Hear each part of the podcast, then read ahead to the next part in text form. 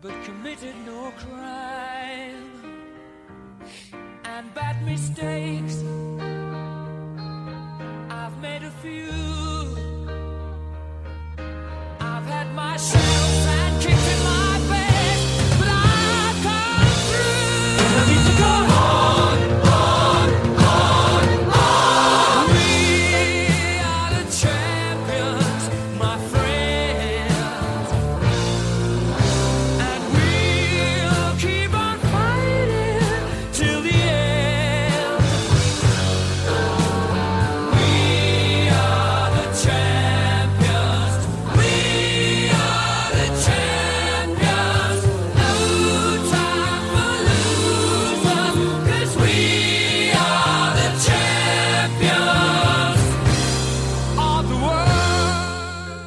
That is the intro for today because we, the Yankees, as fans, we did it. We're part of it. Have taken two out of three in Oakland, five out of the last six, are averaging six runs per game around. Tied the MLB record with triple plays for the most triple plays in a season at three. A lot of time left, right, Chandler? And we have more triple plays turned on that note than the Diamondbacks have wins in the last month. So I'm feeling good. We're going to get into it a little bit later whether or not the World Series is back on. But I think you can tell by the tone of my voice, I am feeling that way. The last episode was a very sad episode. You were drinking a little bit of the tears if you were listening to that. We did even mention that we felt that the AL East was a little bit out of reach because we would have have had to go 60 and 30 ish for the remaining games, which at the time the team didn't look like they had the life to do such a thing, and other teams such as the Rays and Red Sox were doing very well. A lot can change in a week or less than that, as we can tell. I'm an idiot. Look at this fucking loser. Chandler's one of those two. He was on the same page as me. The Rays have been free falling. The Rays have been Check free tape. falling. The Rays have been free falling, and we are now, I think, four and a half out of first place now. So a lot can change in a few days, and I don't want to sound like uh like I'm teeter tottering, but like that was a significant. My my take in that moment, saying that we were we had our work cut out for us for the AL East lead. I wouldn't change that because the way what we saw in this team and the way we were playing against after the Phillies series specifically, that was a fair thing to say. It's just we just had a complete 180, and the guy that's spearheading it is Gary Sanchez, and who would have thought that would happen? So, Yeah. how are we doing before we get into the Yankees talk? How you doing, Chandler from South Carolina? I am doing absolutely wonderful. Twitter Instagram pull aside, which you know overwhelmingly was against Murph and myself. Um, What if you I'm were doing, cool? I'm doing great. Yeah, which I, I I might have to agree with if I were to vote. I would probably say that I am also not cool, but still made me a little sad. Your girlfriend Um, voted no to that. I That's know. A little bit sad too. Maybe you should telling. work on something there. I Yeah. I think it was a lot of no's out of love. Just I think it was a lot of no's out of. I'm going to say it was on accident. They're very close. it's hard. It's hard to see sometimes. I know myself when I don't have my glasses on in the morning, I can't see it's like left Twix versus right Twix. It's like exactly. you never Sure. really know. Also, I would like to I say get- one don't thing. that was you said example I that I was uh, on your side out of the AL East being out of reach. We'll get to Uh, that. How are you doing, Damon? Fantastic. Never better. I'll tell you how I'm doing. I, if you can tell by my getup, I'm learning how to play the guitar. I'm becoming a more of a jack of all trades, master of none type guy. And I think adding one more thing to my arsenal is absolutely necessary too. Because you're that only guy. allowed to wear collared shirts if you play guitar. Yeah, but this It's is not a, look. collared no, shirt. No, no, it's got the T-shirt underneath, the Yeah. backwards hat. He's a man bun away from being the like playing Les guitar Paul. in a. Pav- For- I was gonna say playing in like a pavilion with an open case. You know, it's, you know, this is like this is like those TikToks where it's like day one of owning a Jeep, and you're like, wait, we're like, oh, You do the oh, Jeep wow, you wave. do the Jeep wave, oh, Right oh, out of the cool, gates, cool, cool, yeah. cool. And it's like day two, it's like wave. Ah, you wouldn't get it, you know, Jeep thing only. Yeah, tomorrow I'm going to be just picking at people Carry- who, who don't a- carry their guitar through Central Park. You're gonna carry a pick around, like get a necklace with like your pick on it or some shit. Oh, you, oh, you didn't He's notice? gonna- No, but Dude's I, gonna be at a fucking like baker or something like, bro, your fingers kind of look like a G sharp right now, huh? Like, yeah, I'm grabbing, I'm grabbing a bagel, asshole. Get out of here. no, but I, I wanted to. My goal is just to. I'm learning. Uh, Wonderwall right now because it's obviously a, a banger, it's and uh, a. Damon doesn't approve of it. Bad song, but I just my goal is to be on the beach and uh, just beach beach bonfire, toes in the sand, circle of friends around, and I just whip out a guitar and I just say, "Listen, you guys forget the speaker at home. I got it." And I just start Dude, you ripping live in away. New York. We, there's beaches close to here. What the fuck do you mean? Dude, I go- know, I go to the beach what- twice a week. Damon goes to the beach the- at 4 a.m. to go surf. You tell him that you can't go to the beach. I'm not telling you you can't Go go. tomorrow. I'm I'll just send saying you a when, picture. when you think of the beach guy, you know, you're not thinking of somebody huddled up in a winter coat. You're wearing like flip flops and shorts and no shirt. Not like, all right, get ready for the fucking I wear winter flip-flops. apocalypse. 11 months out of the year. Rel, Rel's gonna be like Ron Burgundy in Anchorman, where he's just gonna be like pull out a flute out of his arm, and be like, "I'm I wish I had that queued up. Oh, so Oh, you, God. you completely caught me off guard. I'm Take- so unprepared. Take the I'm beeline so for take the beeline for a walk. All right, back to the Yankees. That was enough about our lives. You guys don't care about that. So, as always, I'm joined by Damon and Chandler. Murph is again away because he works at a bar and he has shitty hours. So that's peel back the curtain a little bit. That's what's going on here. Um, Ooh, wait, I have one question for Damon. Before we get out of our personal lives, could you elaborate a little bit on running out of gas last week? Oh yeah. Are you okay? Did something happen? So I, I was trying to make the episode last week. I was trying to go record. Um, however, my car was reading I had 50 miles left, and I was only had a mile to go to the gas station. I was in the city, and I was driving, and then I got stuck in traffic, and then two seconds later, I went from five to two miles left. So I had, now my car is reading I had two miles to the gallon left. So, and I was stuck in traffic. So I pulled an illegal U turn and I pulled over, parked my car, and then I had to run to a gas station, convince the gas station guy to give me a gallon thing, and then I had to walk, walk by myself back to my car with a gallon of gas, and then fill my car up. And All right, that's enough home. about our personal lives. It's been too long talking about that. Um, I think I think everybody wanted to know that. That sucked. That sucked. That So, fun. Yankees have been hot on the streets. And I, for one, I think why don't we just start off with this? We've mentioned the panic meter. We dusted it off. It was full blown out, and it was about. We were very much panicking before. I wanted to get a little bit of a temperature check on where we're at now after taking five out of the last six against some pretty good opponents. 'Cause We opponents, excuse me. We've played Oakland well. We've played the Rays well. We've played, you know, the White Sox well. This is just sporadic throughout the season, but we've played good teams well. We play the bad teams bad, and I think that's something that obviously needs to clean up, and that we'll see that right now when we're about to take a uh, a nice little series. Is it home with the? It is home with the Yeah. with the Royals. So, you know, hopefully that you know being home thing helps, but people haven't been filling out the stadium, so maybe this winning thing will start to get people to you know enjoy watching this team again. So, and I do think it is that that is the case. I did go to a few games for the Oakland series, and I was honestly shocked that the stadiums weren't filled out. But then I thought about it, and it's like, why, why would somebody travel even more than half hour to go to these games? I live close enough that it's like whatever. I woke up and I was like, let's go to the game. But you know, for somebody who doesn't live close, why would you do that with the current level of play that's going on right now? So hopefully we continue to win and. We got some good series. Red Sox aren't don't we play the Red Sox right after that? yeah. In No, no, no. in We Boston. play. Oh, Oh, in Boston because I was I was going by the home schedule because we play the Angels and get a little bit of Ohtani show. Yeah. Hopefully Trout's back by then, but who knows? Um, yeah. I, I, I, I what was I? s- Where did I start on that? I don't think you're that Panic far meter. off. Panic meter. Panic meter. Where's your panic Uh, meter at? Uh, it's like a like a like a five out of ten, but I don't think you're that far off. Like a week ago, when you said that the AL East was out of reach, we were almost ten games back already.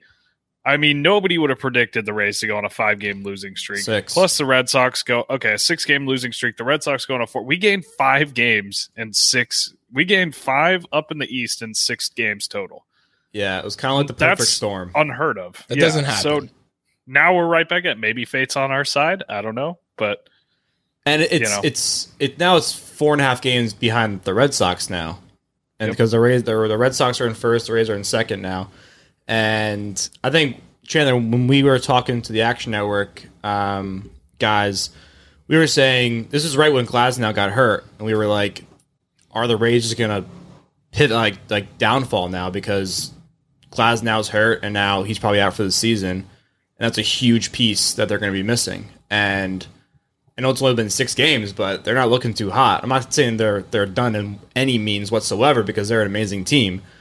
But again, it was just a perfect storm of them losing and then Red Sox losing a few games as well, and then us just being, you know, hot on this streak. So I would say that I'm I'd say I'm around a five as well, just because we are like the kings of being streaky. So mm-hmm. we could turn around and get swept by the Royals. I don't know. I hope we don't. I hope we sweep the Royals, but it's just so early to tell. I think it's great that we I think it's great that we had two great series against two good teams, the Blue Jays and then the Athletics. The, we we gave the Athletics their first road series loss during this whole season. Really? Yeah. So that that that has to say something. They're they're a top of the division team. Um, ahead of the Astros. So They had the best record in the American League. yeah Going into this, which is another another instance, and I've mentioned this leading up to this also. How many times have we done that? So we've done that three times now. I can count them. The hottest team in baseball coming again into uh, into you know New York or whether it is we're going into a matchup against the hottest team in baseball, and we play them very very well, which shows the team can play to that level of competition. It's just I think they need to just they get so in their own head with playing down to competition, which is a great test right now. We're, we're it's it's the schedule makers couldn't have done it any better.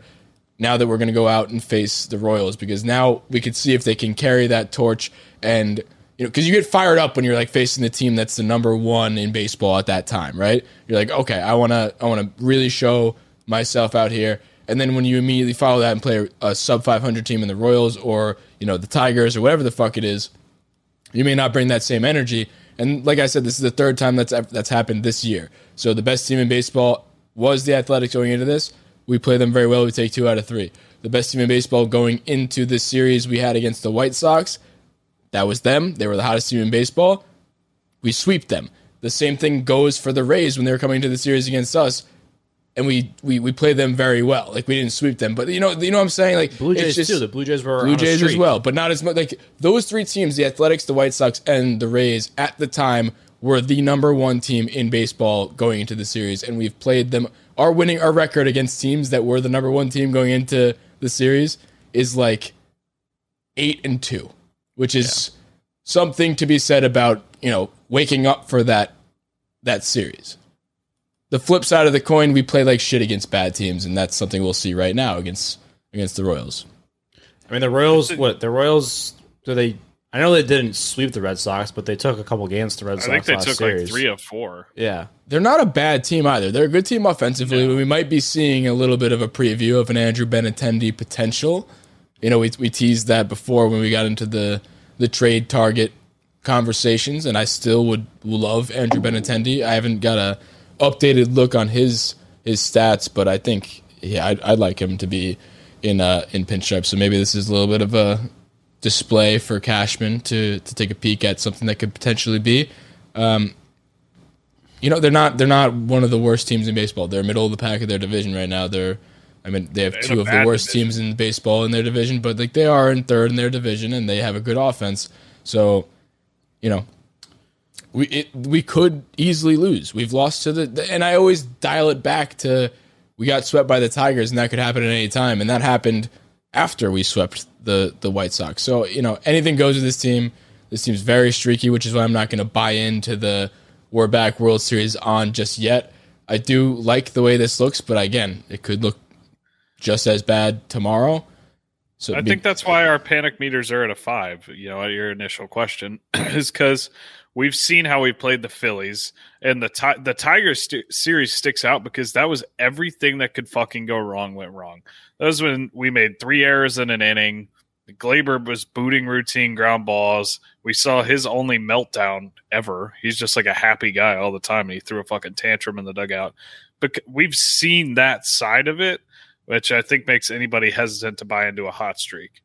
That and just how streaky the bats are, because I still don't believe that the way that they play is sustainable over 162. You know, we live and die by the home run. We've had a couple more clutch hits as of late, but at the end of the day, I don't. I don't know. I don't know what our record is with. There was something ridiculous with our home run record. If we have X amount of home runs and we've won like twenty out of like twenty three, but something ridiculous like that. That's not a good stat to have. When the flip side of that is no home runs, no wins, and you're just like, well, fuck. Uh, It's just Mhm. the stats back it up, and it's not obviously not a sustainable way to carry on consistent winning. You can go on these streaks because when all, everything clicks at the right time, sweet, and the offense is great. But you know, on the flip side of that, those same streaks can go ice cold, and we can't win a game. Yeah, I think that I, I just want to win a series versus Kansas City, and then No, I, I want to sweep. I know, but I'd be I'd be happy with a series win, and then we need to destroy the Red Sox because that would really just turn the entire season around. Well, here's the thing too that me and Chandler got into a little bit while your car was broken on the side of the road. We were talking about how you know there's a difference between what you want now and like when when we when we wrote off the AL East as a potential thing to be done, we were we were putting more emphasis on just the overall and or the the head to head against the the Red Sox because they're going to be playing. Uh, if we, if there is a chance at the AL East now that now that there is, we need to win those games. Those series are obviously important. That's thanks for being obvious, Luke. But like now that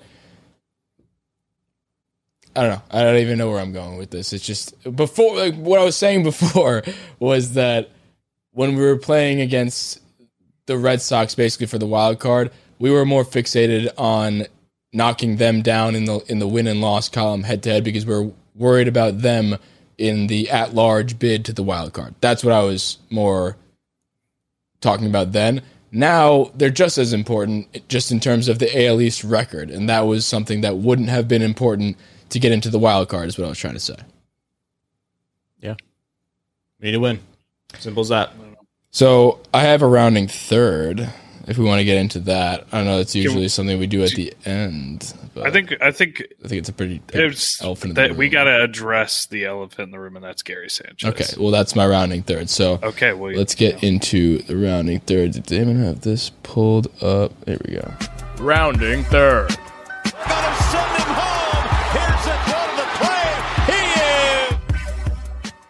So my rounding third is that this month of Gary Sanchez, the last 20 games, is the best we've seen of Gary Sanchez since 2017.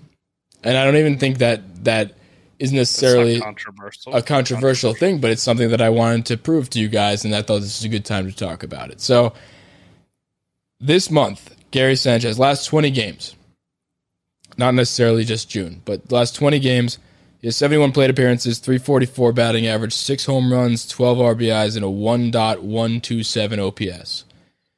The last time he's had anything better than that for a sustained period of time of 20 games, a month, was August of 2016 when he got called up, and it was 107 plate appearances, 389 batting average, 11 home runs, 21 RBIs, and a 1.29 OPS. So better across the board in everything. But that was that was the Gary is back. When you refer to Gary as being back, you refer back to that time when he got called up and he and he just lit the league on fire. So since then, he has never had a month where he has been as good as he has been for this month. And the the one that was closest to his current production was June of 2017. Again, still during that time when he was, you know, Gary is scary and all that. He had 100 plate appearances, 307 batting average, which is currently below what he's at now. Nine home runs above, 27 RBIs above, but a 1.04 OPS compared to his current 1.127 OPS. So I think the argument could be made that you know batting average higher and OPS is higher. He he's currently having a better year than he did then, and even if you don't, if you value home runs and RBIs more, whatever, it's just basically Gary Sanchez has hasn't has not been this consistently good since August 2016. So to, I- to, to the question when I, I poll everybody and say, is Gary back? And it's a resounding yes from the people that follow us and have voted on that. It was, I think, 80% yes. I wanted to look at these stats and confirm is he back? Is this a a significant enough sample size to say that he's back. And I am leaning towards yes, but I would, as a cautionary tale, as everybody knows, Gary is a very streaky player, and he could just as quickly flip flop to the other side and go on one of these lulls where he just can't hit anything and looks lifeless. He hasn't looked lifeless this year, so Yeah. that's that's a silver lining. But I just wanted to say that I am I'm fifty eight percent Gary's back, Yeah. and I, I would like to see more, but I, I I think he is. I want to know if this was a turning point or not. I just think it's something interesting to look at, kind of to support you. So on April 27th was the day that the New York Post headline came out like Gary Sanchez is benched. We get the press conference with Boone the night before that him and Higashioka are going to be true split catchers. Since he lost his starting job, Gary Sanchez is hitting 263. This is since April 28th. 263 with nine home runs in a W or a, Jesus Christ, Chandler talk and a WRC 147. plus. Yeah, a 147 WRC plus, which is, you know, for those of us who have not learned that in stat talk yet, that is 47 points higher than the um, the league average. Since that same time, Kyle Higashioka batting 131, one home run, and a 21 WRC plus. Good for 79 points lower than the league average. I don't know if that had something to do with it, but It could. it's I I, think, think it's it- interesting to at least see that since he lost I put in quotes because he never really lost it. He started like the Since next he started splitting time, well, which he is started losing. like That is three losing of the next job. four. Yeah, but you know what he I'm went from a start is- everyday starting catcher to a guy who lit- quite literally split time. They were they were like fifty percent. It wasn't just cold starts. So yeah, No, He- it was like a his job. 60 it was like a 60-40 split. He lost his job. Since then he's played in 36 games and he's hit 9 home runs. He's got the 147 WRC plus, which is one of the best metrics of overall hitting. I mean, I don't want to say it's that's the sole reason, but that's definitely something to look at when you're talking about whether or not that sparked kind of this run he's been on. Yeah, I, I would say that I'm I'm I'm about like a 53 percent because that he's back. what That he's back. yeah because I do want to go Started over over 50 because he has been you know carrying this team the last couple series for sure. There's, there's absolutely no about no doubt about that. Been coming up in incredibly clutch situations. Um, and he's spitting it to the left, left And right center it. He's gap. Like, it. I know Chandler made a comment about that too. Like he looked like the the Astros series. uh, Was it ALCS where he you just that's ingrained in our Yep. brain where he just like oppo field just split the fucking he's just right short, field and center shortening his fielder. swing up. It, it, it's it's great to see like actual adjustments, and it's it's cool to see real adjustments actually go out and work. And that's what I've said It's about him first time- all the time. I've always said, you know, in these streaks where he goes up and down and up and down, it's the the upside is usually him hitting a bunch of home runs, and I'm never really like, oh my god, Gary's back because he hit three home runs in three days because that's what he does. Yeah, he's home run or longer. bust. So he no, or not even that. If he hits X amount of home runs and he's just he if he, usually in a streak, a hot streak, he'll have like six home runs and six hits, like or seven hits. It's all of his hits are home runs, and that's not what I want to see. I do like seeing him split the gap like that and hit doubles, and you know he's not he's not pressing too hard for the home run. They are coming because he's got crazy pop, but that's why I'm more so thinking that he's back this time versus other times where he's been hot because he does get hot like that. He's a streaky player. That's why I think he's that that plays this this that's why this time is different than other times. Yeah, It's different too because he's driving the ball that way. This is different from when the Gary supporters, which we owe an apology to, obviously as a group. Uh, hold right on, now- hold no, on. no, no, no, no, hold on, no, hold on. no, I'm no, not done. no. I'm not done. I'm not done yet. You know, as a group you for just- the recent streak, but um, No. as opposed to normal, normally when the Gary Sanchez supporters say he's back, it's because he got, you know, he had a jam shot off the wrist. It was a flare single over the first baseman's head, and they're like, "Look, he's going the other way. Fuck you guys. He's back." And I'm like, "No." When he's driving the ball into the right center gap and one hopping the fence consistently, that's when I believe Gary Sanchez is starting to find what made him, you know, what was one of the top five catchers in the game for a little bit. Okay. So- well, to that comment that you said, we owe the Gary supporters a apology. and I'll say that not to you. I'll direct it to the Gary supporters who say that we owe him an apology. We don't because he was was historically bad for an extended period of time. He looked lifeless at the plate, and he was also not fielding his position, and was also the slowest person on the planet on the bases while making base running mistakes. So that to that, and I say this all the time. Like I'll admit when my take was wrong, but in the moment, he was bad.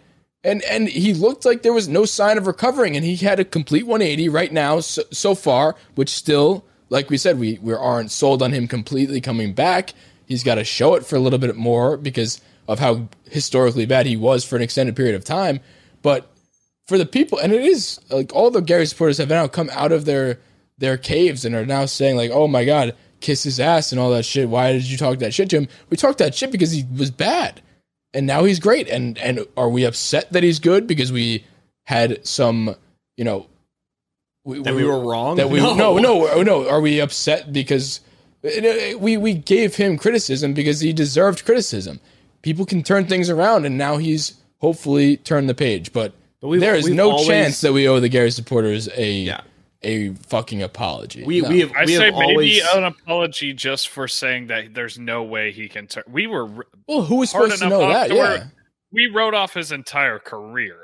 I Okay. Uh, all To that to that I say yes, but all of the criticism of his play in season totally fair game totally fair game if you're that fucking bad for that long of a stretch he was bad from the all-star break of 2018 until april 28th of 2021 That is three totally years. fair That's why we wrote off his career and, and said fair. that, yeah, which was fair at the but time he's too. also he's he's in square in the middle of a baseball player's prime he's 28 years old so maybe writing off his career i will slightly say i'm sorry for but you're not getting the fucking giant apology card with you know the singing music and the Yes. dancing fucking maracas in the background because, like I said, it doesn't change how we would should have felt in that moment because of the sample size and the data that we were seeing or reading. We should have felt that way.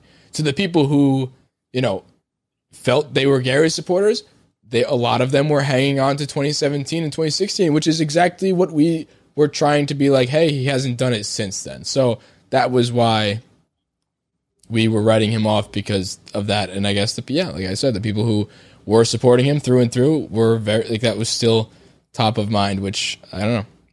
One thing I did want to mention is his batting average obviously was 344 in the last 20 games. Um, one thing I haven't got to this in stat talk yet either, but if you know what BABIP is, it's batting average on balls in play. His batting average on balls in play is 410 over that over that time period. 410 versus his batting average currently in that time period of 344, obviously higher.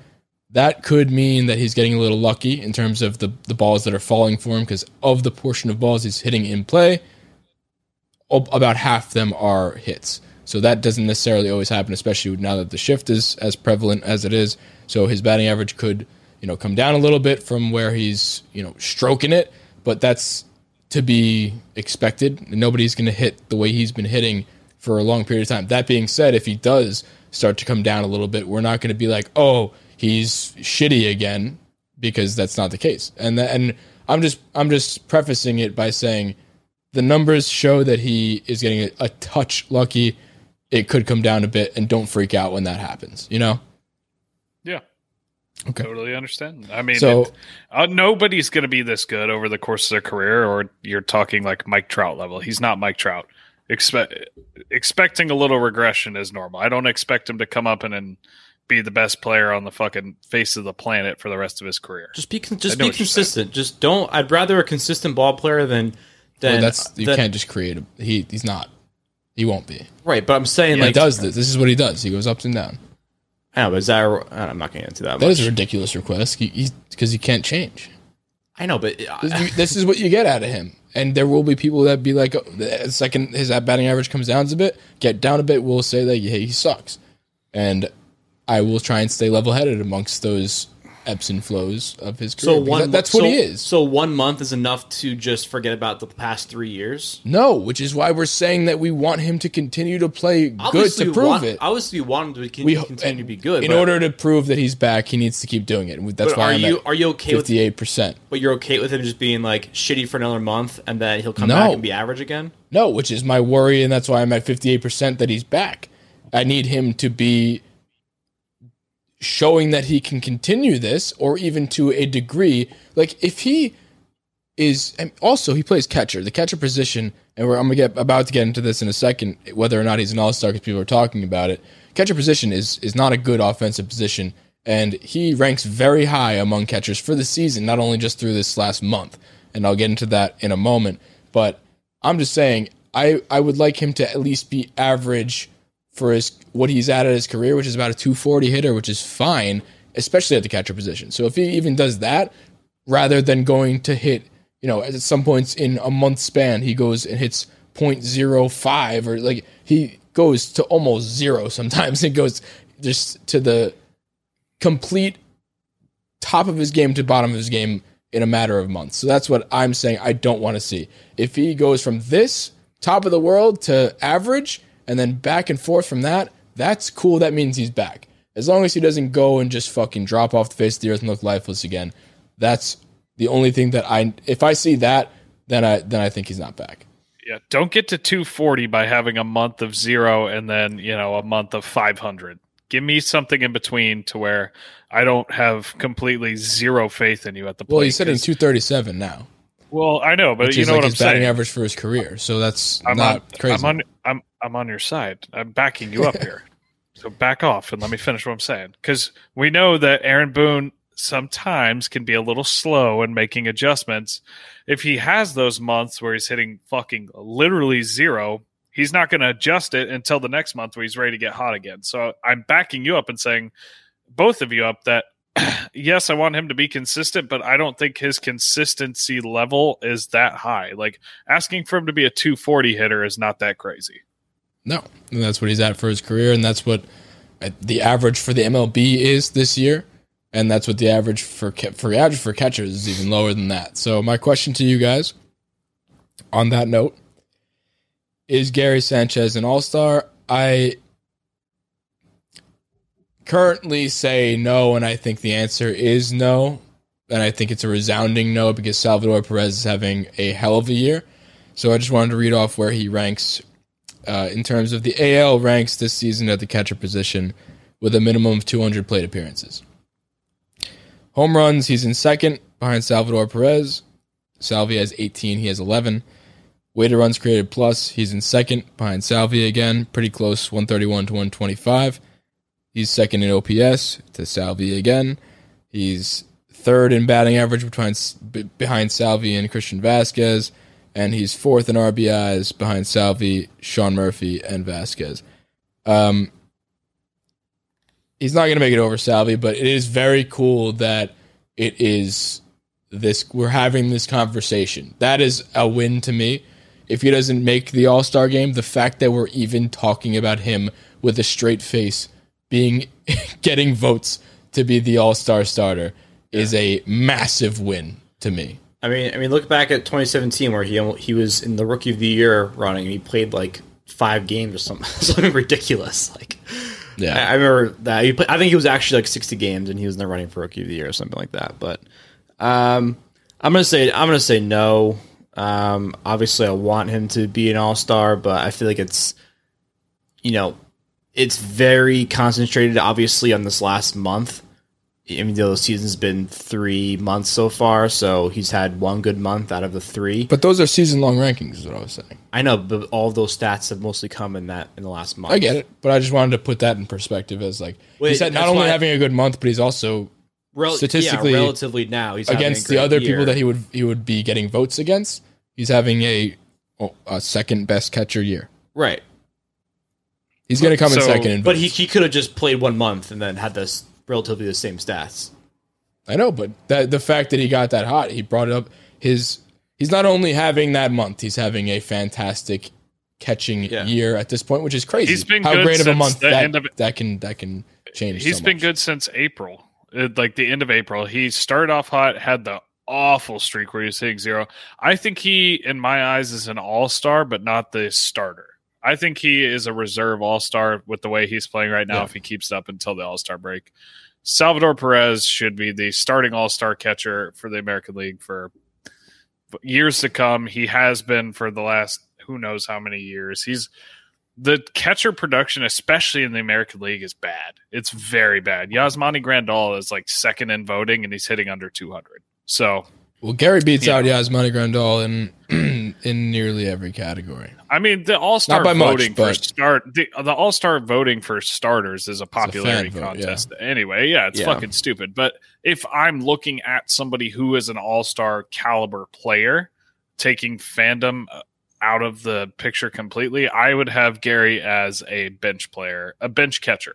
Just you know, ba- I'm not saying he's the best catcher in the world, but based on the American League production, yeah, he's he's a bench catcher for the All Star game. Yeah, and if Salvador, Salvador, Perez has been the best catcher in the American League for 10 years now. Not 10 years, but you know what I mean.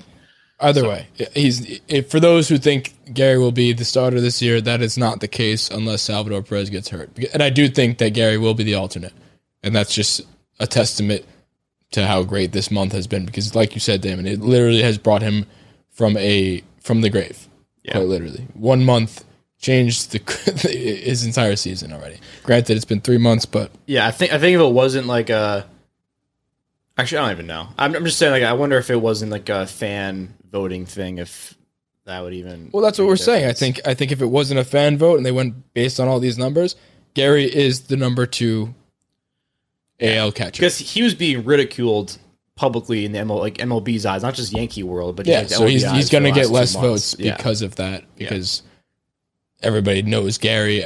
If you're not a Yankee fan, you're not watching it every day and not looking at these numbers like we are. you, you see You're you you're going to see that that black eye on his name be like Gary Sanchez sucks. Yeah, you see the highlights. If it's good or bad, you see the highlights. Yeah. So, with that being said, nice segue, Luke. Who else could potentially be an all star that you might not think about? On the Yankees, Jonathan Lewis. How did you know who I was going to talk about? he's been like Because we sneaky talked good though. about it before. And also, he's the fucking man, and I've been sticking up for him since spring training, and you guys have consistently shit on me for it. Whoa, and you know whoa, what? Much whoa, like the whoa. Gary.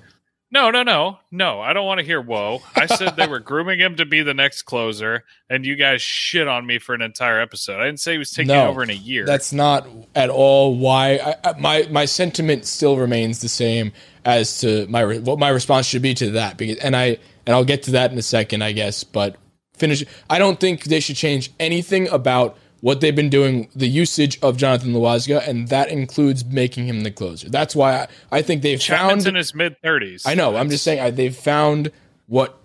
I- All right, fine, fine, fine. For this year, I'm saying don't change a fucking thing No. with Loaisiga. And I know people are gonna be like, "Oh, we need a fifth starter. Why don't we use this guy who's been playing really well and kind of found it? How about we just keep the guy who found it in his position because he's doing unbelievable to the point where his AL ranks. I, I went into the AL ranks. I guess this is an All Star episode, All Star update episode. He's seventh in ERA with a minimum of 20 innings pitched. When you go minimum of 30 innings pitched, he is top two in everything because he, among relievers, he's being used so fucking much because he's that long reliever guy. He has 38.2 innings pitched to this point. That's ridiculous. But like even Chapman doesn't have that many innings pitched, which is wild because Chapman is our best reliever. It's just it's crazy how much Loaisiga is used and how important he is to this team. When Loaisiga is working, this team is working, and he's the. Ba- I, I genuinely believe Loaisiga is the backbone of this bullpen. But among people who have a minimum of twenty innings pitched out of the bullpen this year, he's seventh in ERA. Emmanuel Clase is first at .91. Expected ERA, he's third. FIP, he's 27th. Not really that alarming. There are a lot of relievers in the league, so 27th is still a 309 FIP. WAR, he's sixth, and he's tied for first in wins. wins don't matter, but he has seven wins, which is ridiculous. So I don't know how many. Can I shit how many, how many people? How many people do they pick for the All Star relievers? It's one, right? No, there's like ten or twenty. But also, can I shit on Murphy the real quick while he's not yeah. here? Yeah, go ahead. Uh, remember when we were doing the roll call episodes and we grouped Cessa and Loaisiga in the same one, and he said he would take Cessa over Loaisiga any day. I don't remember that. We'll but find the tape on that. And No, you weren't there that day. You were you were gone. It was me and Murphy and Luke. It was just us three doing the the, the cleanup episodes of the ones Oh, that nobody yeah, gave yeah, a shit about before the season. He told me you can check the tape that he would take that. Cessa Cessa over Loaisiga. That'd be funny. He just he just weirdly loves Cessa because of him being a locker room guy. He's not even a locker room guy. Yeah, Is come he? to think of it, I haven't really. The locker room guy who you see is like Odor, who's first out of the dugout and on whatever. Odor plays like garbage on the field, but he's whenever somebody Dude. gets a big hit, he's the first out in the dugout strutting his It shit. doesn't even have to be a big hit. It's like a sack bunt, and you just see one like cue ball head with a sweatband jumping out of the fucking dugout, like fist bumping, going nuts. And it's like that's I like I like Odor. I don't think he needs to be an everyday player, but he's a great Well, piece. he's one of the worst offensive player. I think I, I we looked at the numbers a little bit. He is the worst offensive, the worst person at the batting thing, who has got as much run as he has had over the last four years. He is. Remember he's got. He, he, gets a lot of. Yeah, he gets a lot of starts and a lot of at bats. And I think with that amount of plate appearances, he is literally the worst. Which is Yeah, but he play he plays good defense. going to be eliminated when Voit comes back tomorrow. So that's fun. So Yeah. we don't have to worry about that or the uh, the Tyler Wade conversation that we had last week. Um, but yeah, Jonathan they keep- I hope they keep Odor up after they call up Voit. whatever. Let's talk about Loaisiga. So another thing that I wanted to point out, uh, we we felt so, you know, we hated him. We- I look back to Uh uh No, no, no, no. I'm not even talking about that. I'm not talking about this year specifically. I'm looking back to you know the Astros series. Uh, that's wh- whenever I think of Jonathan Loaisiga, I think of the Astros series when he was in, and it was a big moment because it always seemed like it was a big moment when Loaisiga was in or Cessa was in because we needed it. And I guess that it just stuck out more to me because I was more nervous in that moment. So that's what I remember. But all I can remember is him against the Astros just walking the bases loaded and then just like getting at and and that was his big issue. He was a walker. He liked to walk people, and I wanted to point out something that his walks are down, and his walks and I, I looked at his whip and all that walks per nine, and he's in the top percentile. I think I have it here. I, I didn't write that down, but um, his walks per nine are are among the best in the league, and in 2021 he has nine walks in 38 innings pitched. In 2019 alone, he had 16 walks in less innings pitched at 31 versus 38. So almost half the walks this year. Now, when you look at his usage also this year, in 2018, he had 25. And, and keep in mind that the 2018, 2019, 2020, he was getting starts as well as a starter. So in 2018, 25 innings pitched. In 2019, 32 innings pitched for the full years. 2020, 23 innings pitched, I guess converting to that long reliever role. Still getting starts. 2021, he already already on June 21st has 38.2 innings pitched, and he hasn't started a single game. So Jonathan Loaisiga is is getting used a lot, and it's for good reason. And it's it's just it's crazy to see that because in full seasons in 2018 and 19, I get it he was young, but 25 innings pitched in 32, he's already surpassed that, and those years included starts. Yeah. He's been amazing. And like a huge he, he's really just taken over that that eight spot. And then also just I mean, Eight, what? eight, Yeah. him over Britton, you'd take. Let's get I in, mean, the, no. let's get in the, in Well, the trust I'm saying, tree. well, I'm trust saying, tree. Well, I'm trust saying, tree. hold on, hold on. I'm saying eight because Britton was out for the most of the season. Britton just came back. So if we're saying right now, yeah, why not? Otherwise, I got to throw him out there. He's been doing great so far. I mean, I know I, I haven't really seen Britton pitch too much since he's been back. Probably just me for lack of watching that inning, but I don't know. No, I'm with you. I'm with you. Right now- there. As it sits today, June 21st, I would rank him second in my trust tree behind Chapman. Yeah. That was my question. I think you, ha- There I think go. you have well, to. there's your answer. You have to because e- even if even if Britton, I guess let me rephrase that. Especially because Britton has just come back. I, I can't put someone on my trust tree that has pitched four games the whole season. You know, He actually got hurt. He got hurt again too. Britton said he was dealing with some like elbow soreness last time he was out. So- yeah. So and like also he was pitching himself into a, he was pitching himself into a jam the last time he was out there. Who? Uh, Britton.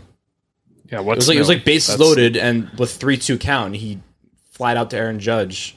But Speaking that of is that, that was that was he almost blew the game.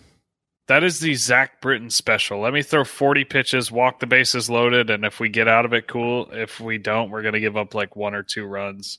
The ERA is going to look good, but everybody's going to sweat their ass off every single Yeah. time he's on the mound. I mean, Chapman's had a history of that too. So well, speaking of I, relievers, I am not have a gripe. Zach Britton guy. I have a gripe with Chapman. Please share. gripe alert.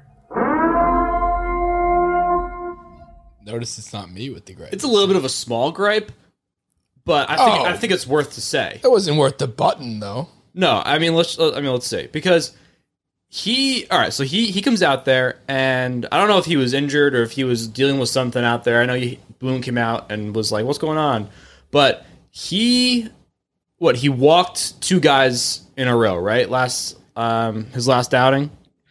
Yeah, he had a ripped off fingernail. So, Whatever that, that that's his fault. I have no sympathy for that. Anyway, oh, I have no sympathy. I'm just saying, unobjectively, it's pretty hard to pitch without a fingernail. Anyway, the game the game before this, you just threw the fastest ball of the year so far at 103.4 miles per hour. You end the game with a painted fastball, and then the second, the first batter you face after that, the night the the night afterwards, you throw three, you know, you throw three sliders in the dirt, and then you walk a guy in four pitches.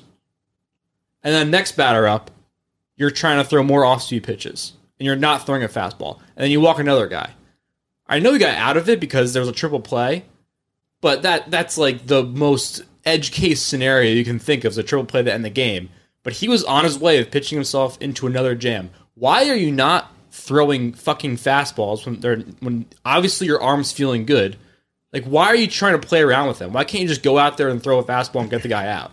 Like, I Do just I think just that's don't him, or do you think that's the analytics department that says, "Hey, we have this scouting report on this player"? This whoever the it is, whoever's making that decision. Also, if it is the analytics department and Chapman goes out there and he throws and he walks two straight guys, or he walks a guy in four pitches, you should be thinking to yourself, "Fuck, I can't throw this slider. Maybe I should go with this fastball that I'm obviously fucking dealing with right now." Like I just I just don't know. I don't get why he likes to toy around with new pitches in situations that are just not the opportunity to do so, especially when your fastball is clearly as good as it's been your pretty much your entire career. It just doesn't make sense to me. It, like, who knows what would have happened if that triple play didn't happen? There is something to be said about uh, two of the three triple plays have been when Chapman was in, and I think both of the times he has been extremely wild and he Yeah, like, couldn't I- find the zone. There's a reason that there are two guys on. Like he got, he has been. His numbers could, could com- look completely different, and that's not even a, a far fetched thing to say. To one be hit. To be in a situation for a triple play, you need to have no outs and two runners on. Not not good. Not ideal in, in the I think we try I to close the game it's out. pretty obvious he's got lucky in those two spots. If those two situations blow up, those are two completely separate situations.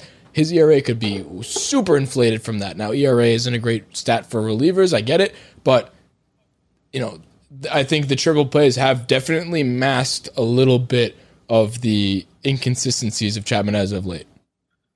I think that the gripe alert button is certainly warranted. I think you. you. guys are being. I, I think the button is warranted, and it is cause to for concern and something to bring up. I personally am not like terrified about it going forward. I'm not He's either. been- it's a very little thing. He's been he's been so good that you can't be that upset. And the triple plays are exciting. Yes, if that becomes a habit, which there's two sides to that. If we keep doing triple plays, that's fucking sweet. But if Chapman keeps getting two guys on, nobody out, then that is an issue. Yes, but he's been so good this year that I, I mean, you gotta give him a little leeway. No, I am, but I'm just saying, like, like whoever's decision that was, please stop. Like No. Chapman is clearly a fastball pitcher. He's his fastball is the best it's ever been. Throw it. Don't especially in situations where we're trying to win a game, we're trying to win a series, we're trying to like get momentum. Don't be throwing fucking sliders down in the dirt or down the middle when you're not you're not feeling it. Like I, I just don't get it. Like yes, he's had some great pitch selections. I remember there was one game where he it was like a full count or something. He threw a beautiful slider, but he was he was feeling it.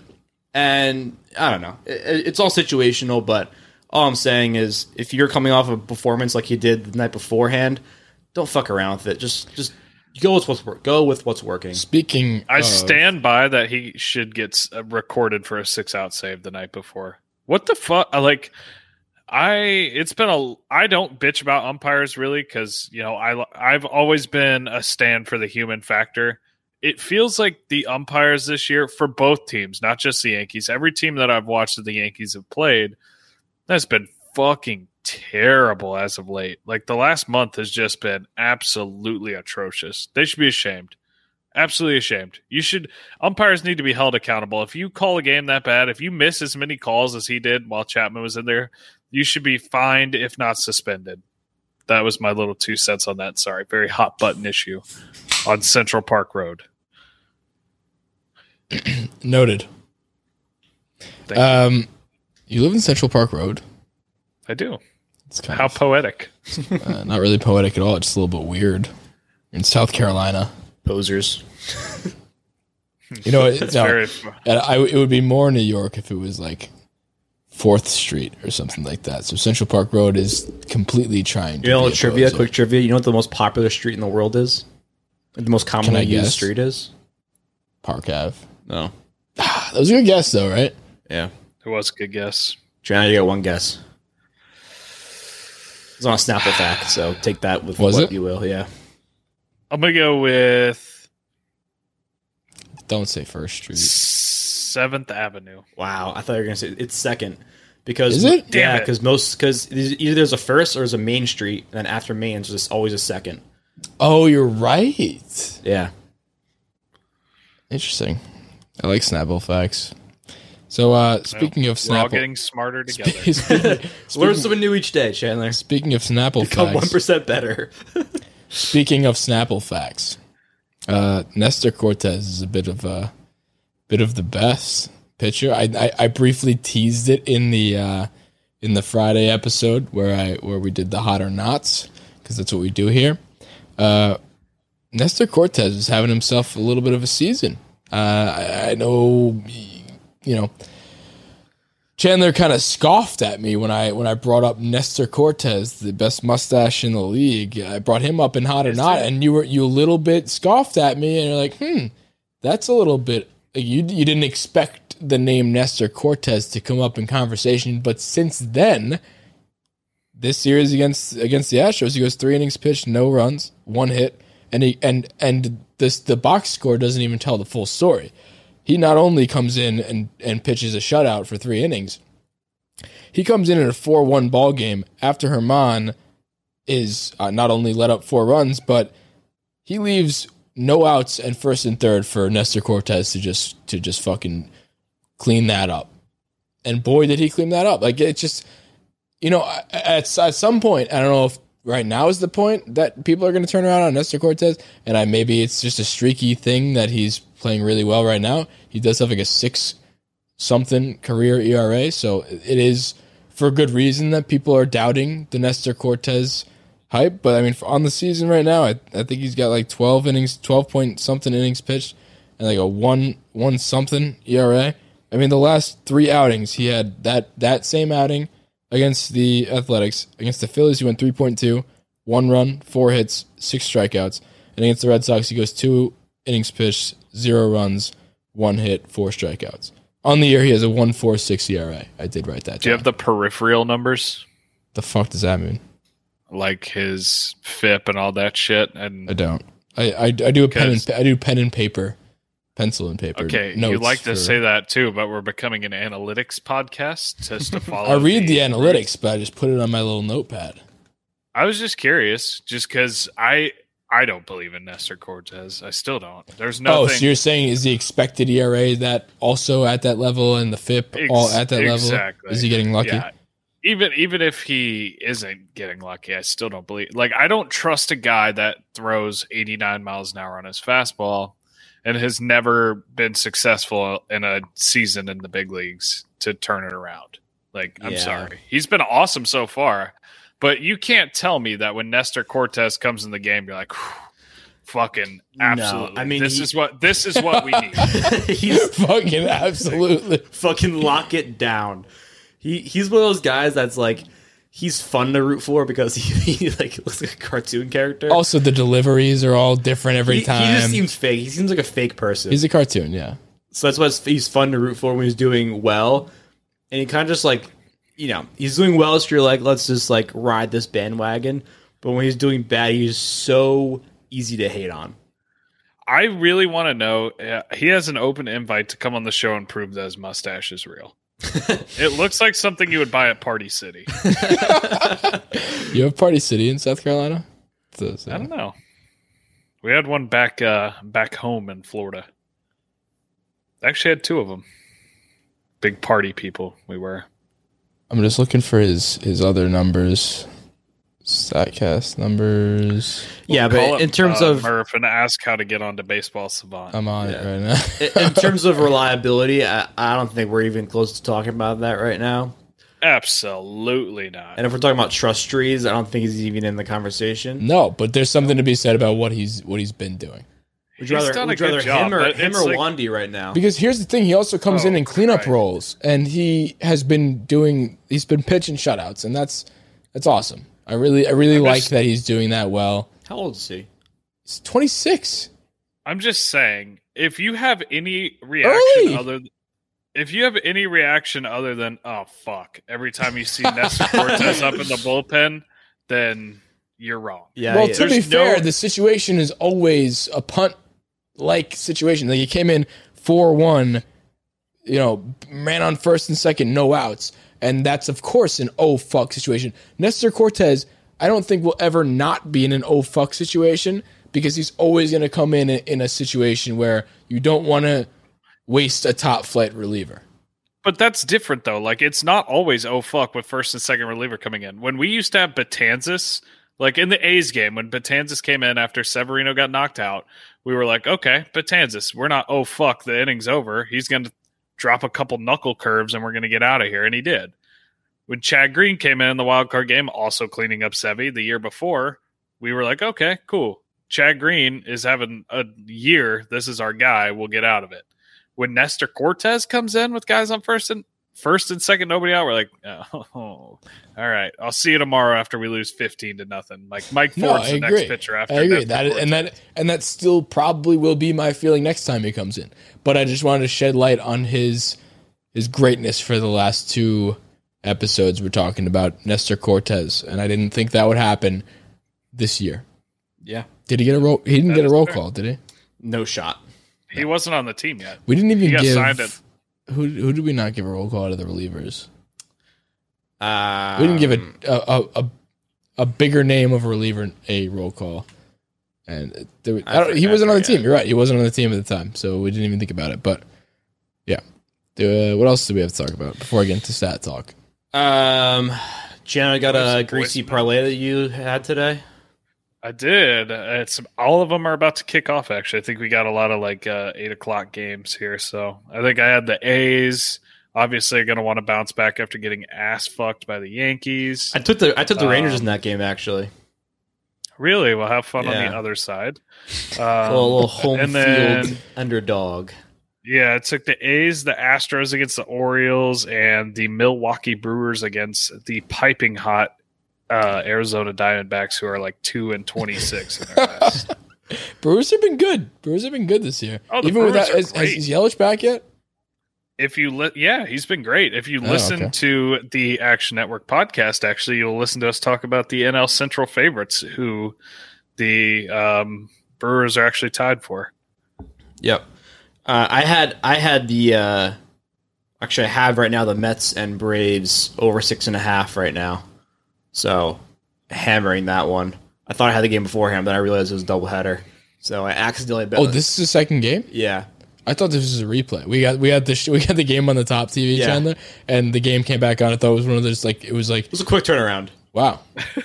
I accidentally bet on I was gonna say, second why, who, what, what game is this that Ikov is pitching in the first inning? deGrom just pitched. I Yeah. don't know. Either way, Or six and a half. But So- um, if you want to check out our Action Network episodes every week, we have those coming out on Wednesdays with two of the MLB betting experts. So tune into them. And then also, if you want to go follow us on the Action Network, we got one two C one Damin, one two C one Luke, one two C one Bing, and then the other guys not here. 161 fuck one Murph though.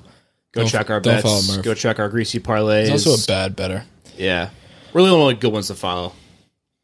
I wouldn't say, I wouldn't say I'm not a good one to follow. I got We're- like we're a fun four follow. We're a fun Network follow. follower- We are. I got like four followers. So I was like, man, you guys are in for some losing. I am Don't on say a that. cold streak.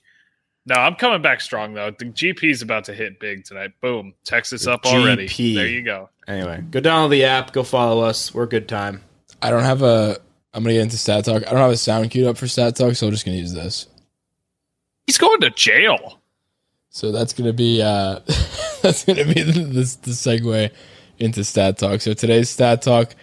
Uh, if you guys liked last week's stat talk, and if you like stat talk in general, please let me know because that's it's cool. I think I think it's fun, but I'd like to hear how you guys feel about it. Last week we talked about what did we talk about, Chandler? Last week, last episode, we talked about talked about FIP. We started early. We started we started yeah, we- easy for FIP. Uh, this week we're gonna go into uh, UZR. So learning the sabermetrics about fielding and all that is it's very recent. Nobody really knows the, how to exactly measure fielding, and usually, you know, when we measure fielding, it's been just like errors and all that, and that's not that's doesn't necessarily tell the whole story about a fielder. So I wanted to get into UZR, which is Ultimate Zone Rating. And Damin, I need you to pay attention because the reason we do Stat Talk is to inform not only the people listening, but Damin Romeo. I'm So- listening. I'm all ears. Because I know Chandler knows the sabermetric stats and all that stuff, and Murph isn't here, so I can't blame him. But the reason we do this is for Chandler, not for Chandler and I. It's for it's for Damin and uh, and Murph. But um, to perk up. I'm I listen best when I'm not looking at people. That's just know that. not true. That- on. I don't know That that. I don't think I would like the saber metrics on that. There is Yeah. just no possible way that that's true. If you not. know me, you know I don't look at anyone in, in their eyes. He doesn't do eye That's, contact. I don't do that's eye not a contact. good. That is a really bad um, Quality. habit to get into. Yeah, no. not even a quality because it's breakable, but I would recommend maybe looking. I think he gets nervous when when you look him in the eyes. He just feels like you're looking into his soul. No, I just can't concentrate because I'm like I look at. You're focused on the eye contact. I'm focused on yeah. I'm focused on like eleven different things about your face, and I can't listen to what you're saying. Notice he didn't even look me in the eyes when he was talking to me. I, I, I like I literally like if I'm He just look- looked away from me if again. I'm look, if I'm looking at you, if I'm looking at you, I am not paying attention. But if I'm not looking at you, I am all ears. that blows my mind. Yeah, but Fun- it makes little fun- sense little in fun an ass fact. backwards way. I'm a huge eye contact guy. Yeah, But uh, Me too. So UZR. So if a player, it's basically the goal of it is to put a run value to a player's defensive performance, and if a player can get to, if basically if a player can get to more balls, that leads to a higher potential to make more errors. So it's like error errors are subjective because it's like, hey, he has a bunch of errors, but that could ne- that could necessarily mean that he has more range because you know guys like Gio don't have a lot of errors, but he has a bad range, so he doesn't get to as many that he should get to. For example, Matt Chapman, who has a big range, and Arenado have a big range, could potentially be higher in errors because they get to more balls that sh- would not have even be close to being have been fielded by other players. So, just a lot of old stats focus on penalizing mistakes rather than rewarding range. And uh, only recently we were allowed to capture this type of movement from players with high speed cameras, like we can with spin rate now. So this stat combines things like you know your arm is your arm good? How many outs do you save with the arm? Double plays. Do you convert double plays often? That's a big thing obviously. Triple plays with the yankees. So you know that plays into this as well. Your range like i said it's called UZR so range goes into that as well as errors obviously because errors are a thing. But all these inputs are all tossed into a formula which is weighted for park factors like a lot of the advanced metrics nowadays. And then it spits out into a positive or, or negative number, signifying above or below average. It's cumulative, so at the end of the year, when it's all said and done, a Gold Glove UZR is a 15, so it's cumulative. So it's like war. So you'll get there eventually. So if you look at a snapshot right now, like I'm about to ask you guys, who do you think is the best and the worst on the Yankees? You know, it's not even going to be close to these rankings. I'm just saying in terms of the full season.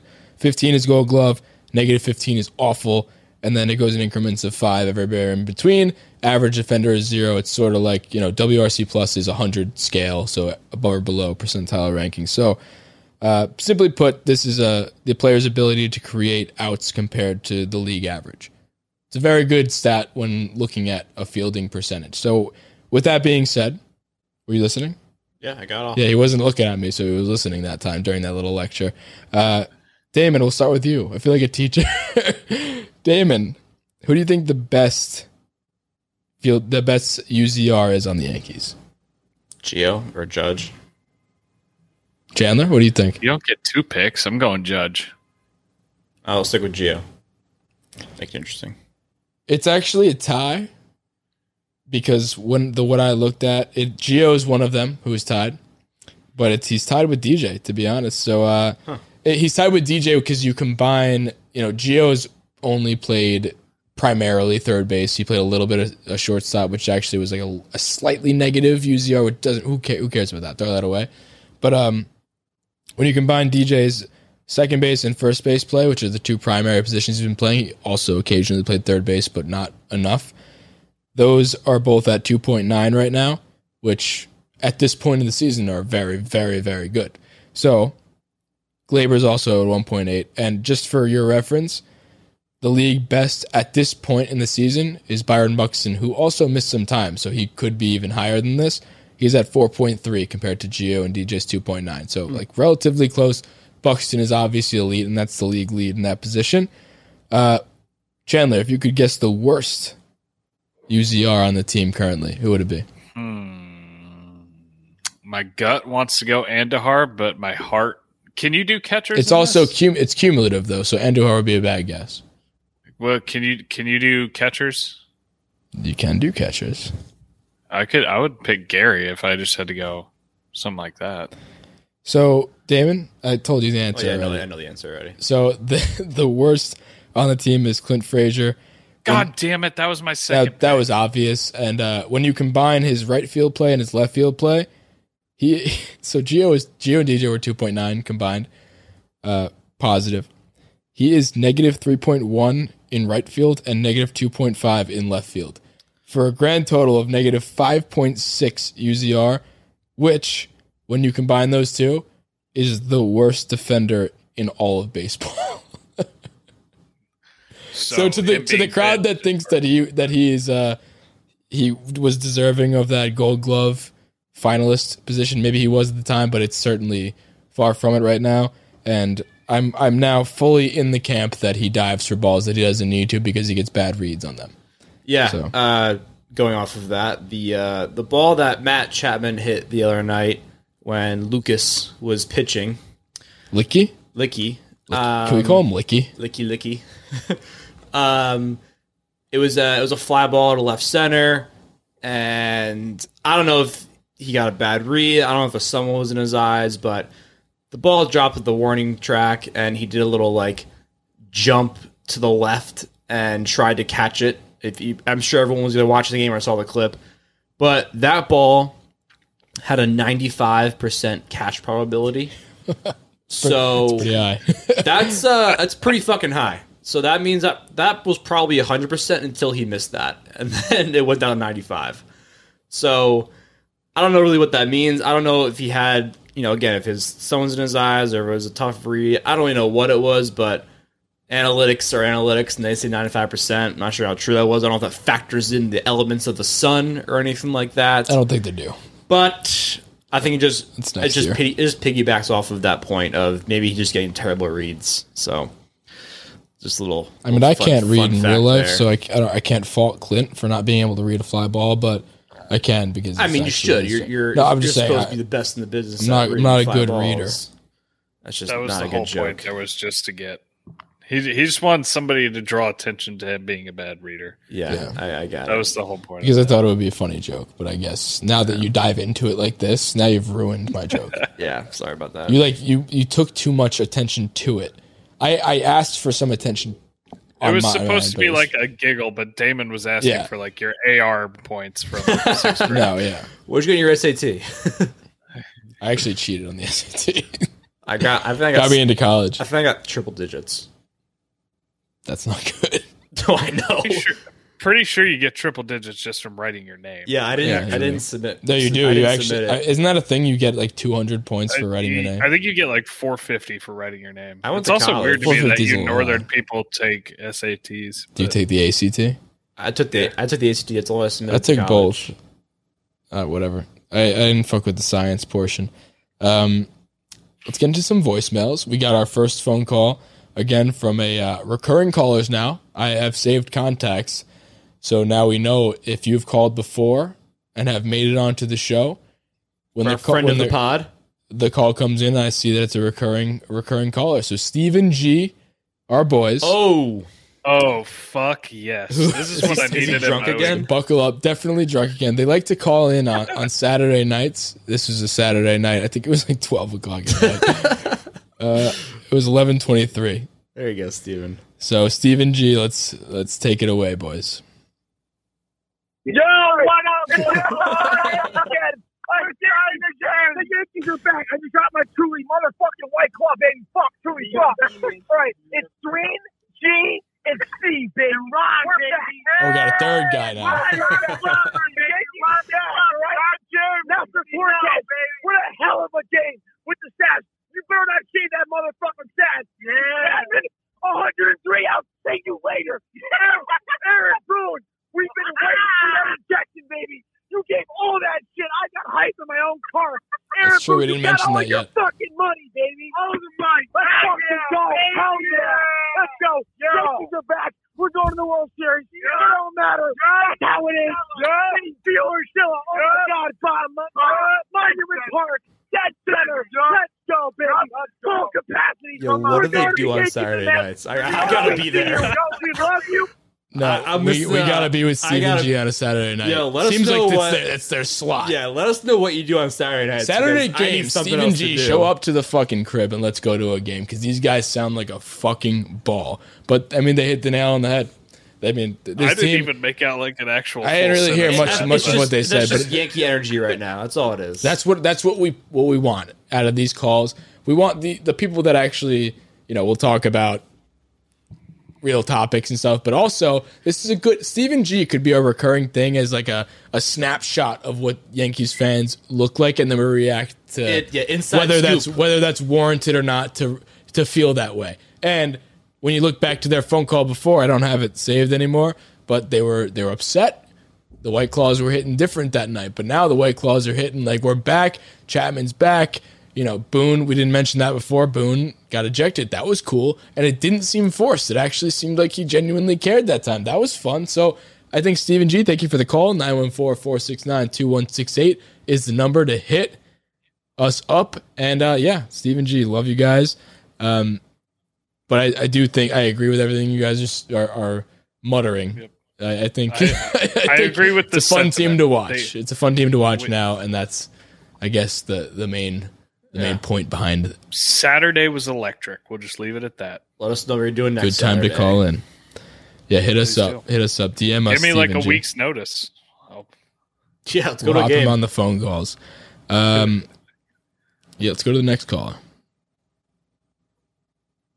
My name's Tim. I'm calling from Whitehaven, PA. Uh, I was just at the game on Saturday. Little thing before we continue Tim's phone call.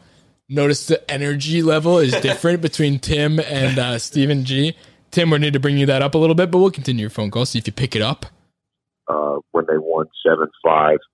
Awesome game. It's so much fun to watch. So much fun to be back at the stadium. Picked it up. Sneakily, you know, drank a twelve pack of beer. Uh, that put me back a little bit, but um, it was an awesome game. They were down four one. They showed fight. That's what I took away from it more than anything. Obviously, I was psyched they won, but they won and they they fought. They looked like they cared. the stadium was not full, but it was electric, and they they really showed some fight. And Boone actually looked like he cared for once. Awesome game. Uh, keep up the great work, guys. I'm a big fan of the pod, and uh, hopefully uh, this is kind of turning the cornerstone for the team. So awesome job.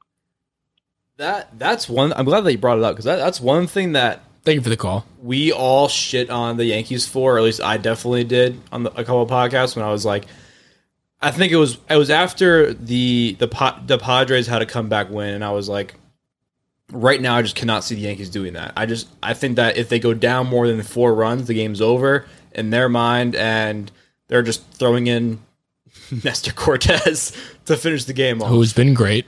so or like a Nick Nelson to finish the game off. Who's So on currently on the Sun? I think. yeah, he's gonna be there for a while. But I, again, they, he has a great point. This is like this is one of the first times where I feel like they actually put a rally together and they have come back and have had some amazing wins from behind. And if we're gonna be going on streaks against these better teams, we're gonna dig ourselves into a little bit of a hole when we're gonna, you know, these better teams are gonna score runs and they're gonna keep us down and like we need to be able to capitalize on those moments. I think that when you know the the Athletics are known for having a terrible bullpen, and that's exactly what we capitalized during those two games. You know, they shut us out for like six innings, and then as soon as the bullpen came in, we turned it on.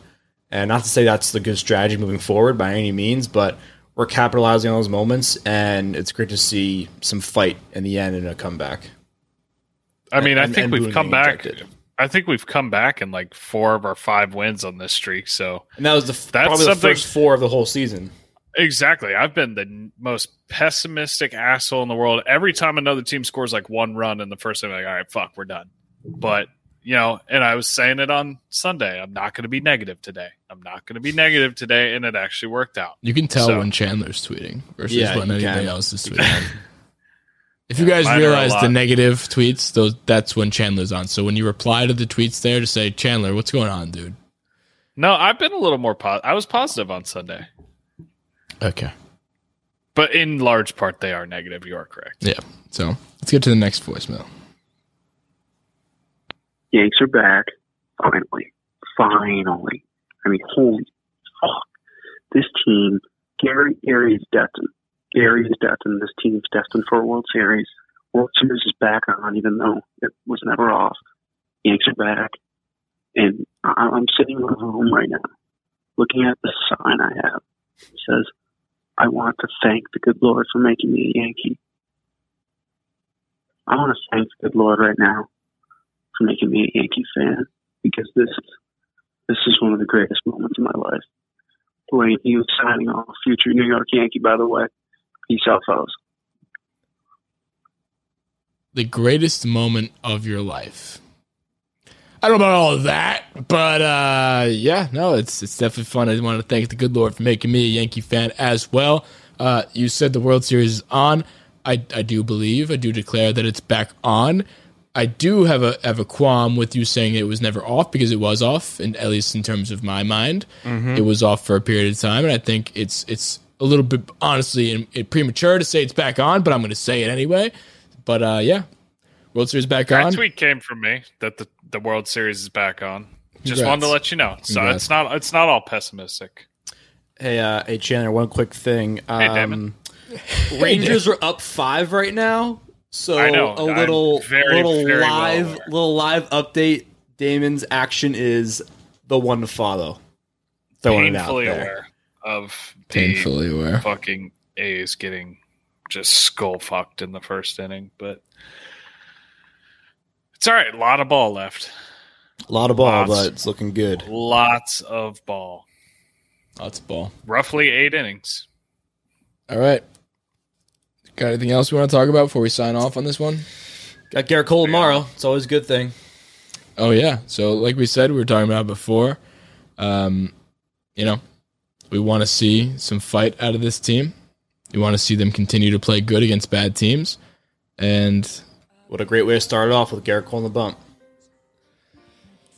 what are your what are your predictions for Gerrit Cole tomorrow? He's gonna go six and six and a third, seven strikeouts, four hits. I'm going complete game, one run, 11 Ks, two walks, and a 7 to 2 win. How many sticky stuffs? Zero because they're checking before the game now. Yeah, they checked the ground.